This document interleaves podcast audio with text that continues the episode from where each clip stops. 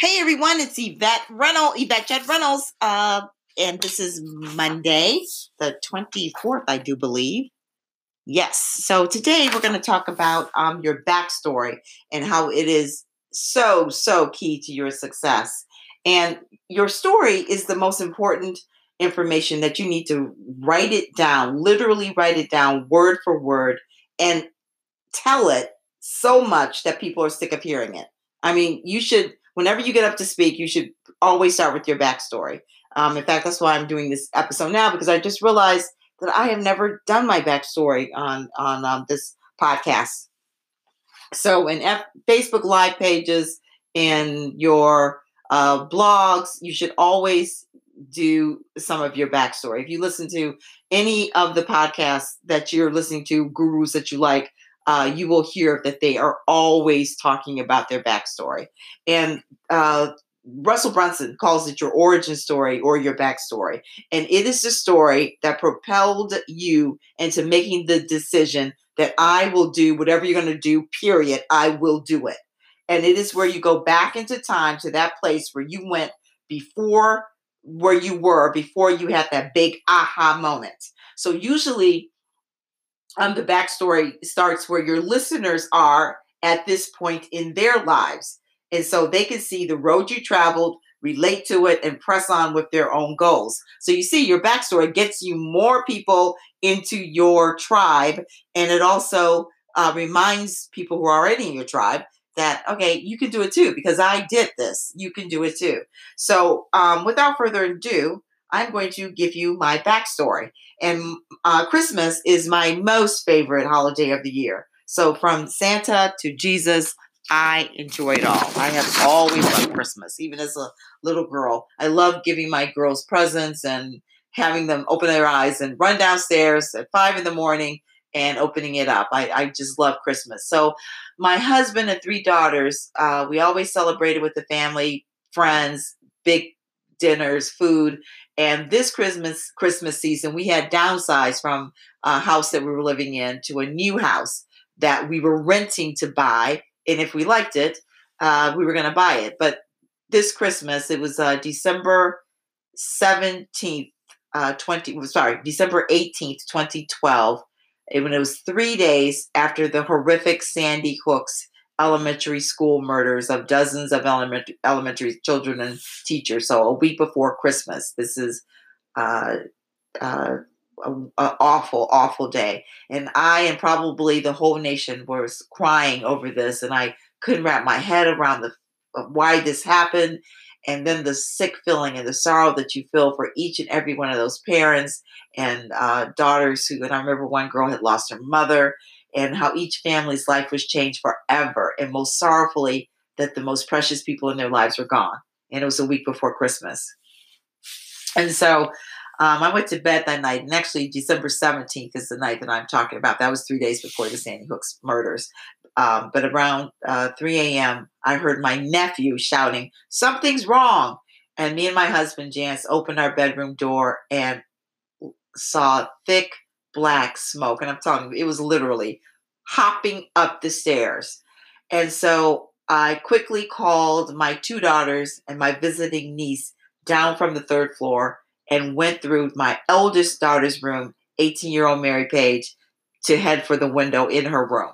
And I, like most parents, I'm sure you do, we'd only been in this house for six weeks. So I had a plan. I know if something happens, here's the plan.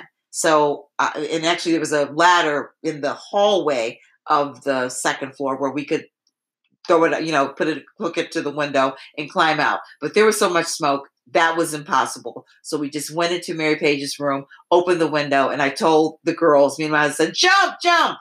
And they would not jump. They were 11 and 15 at the time. And they would not jump. So my husband said, No, you go first. You go first. Jump out. So I just went to the window, opened it up, put turned around backwards and just jumped down. And I broke my ankle doing that. And then coaxed the girls out the, the uh, window. They finally all both jumped on me, broke my ribs. And then I yelled, Jance, come on! Because he was going back into the room to get Mary Page, who was in the bed a few steps away from the room. And, and then she was going to come to the window and jump out. But they never came back to the window. And in one instance, I remember thinking, I remember holding my face up to the, to, you know, lifting my chin up thinking, because I knew he was gone. I knew they were gone. And I, I, I, I was like, well, I feel him kiss me on his way up to heaven. And I just lost my beloved husband, the best man I had ever, ever met, and my sweet little daughter, Mary Page.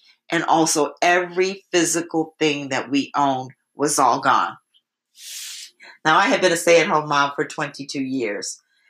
And so I had to, uh, you know, after going to the hospital, getting out, then, you know, I, I lived with one of my best friends and uh, their family, and, you know, I have to start rebuilding. And everything was gone. I had to get marriage certificates, uh, plan well my church planned the whole funeral i literally they did i i was i don't remember doing anything i, I remember i was there i remember the beautifulness of it but i don't remember i did plan a thing so then i got to the work with re re ordering our lives with everything that we needed and of course that's when i found out that I had no work history because even though I had been an executive 22 years ago, that doesn't count. So uh, the high credit score that my husband and I had built up together, oh no, that only belonged to him. Although the IRS bill belonged to both of us, which is, you know, so crappy.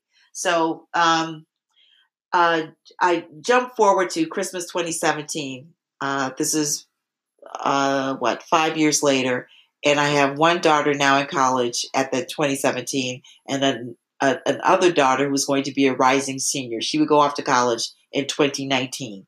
Had bad property taxes, and I knew I had to do something. I had to start a business, and I wanted to start an on um, my own online business. I had been a coach uh, in 19 no in 2000 2000 2001 i had been a coach and so i wanted to get back online and start a business and 2018 was when funnel hacking live was going to be in orlando florida and I went and it changed my life because I discovered that I needed three basic things with the product that I had. The reason why I, it was going nowhere was I needed three basic things a funnel, an offer, and bonuses. And so if you take those three first letters of, of the FOB, that's when I had the aha moment that, oh my gosh, cars with all their powers and power and and engine it has to start with a fob. And my product needed a fob. Funnel, offer, bonuses. That's when I fell in love with um, high ticket offers and making offers and how to do bonuses and knowing that the one problem, like I remember, I think I said yesterday that usually your avatar is usually you because it's usually the big thing that you didn't know about in your life that you have an aha moment in and I just fell in love with with funnels, offers, and bonuses, and that's like uh, you, that's what you got to get done. So uh, I knew that I needed a product bob to get my product launched, and that is what you need too. So that that's my uh, my backstory. You need to have one too, and you can do this too. And here's Yvette Reynolds signing off. You have a great day. Bye.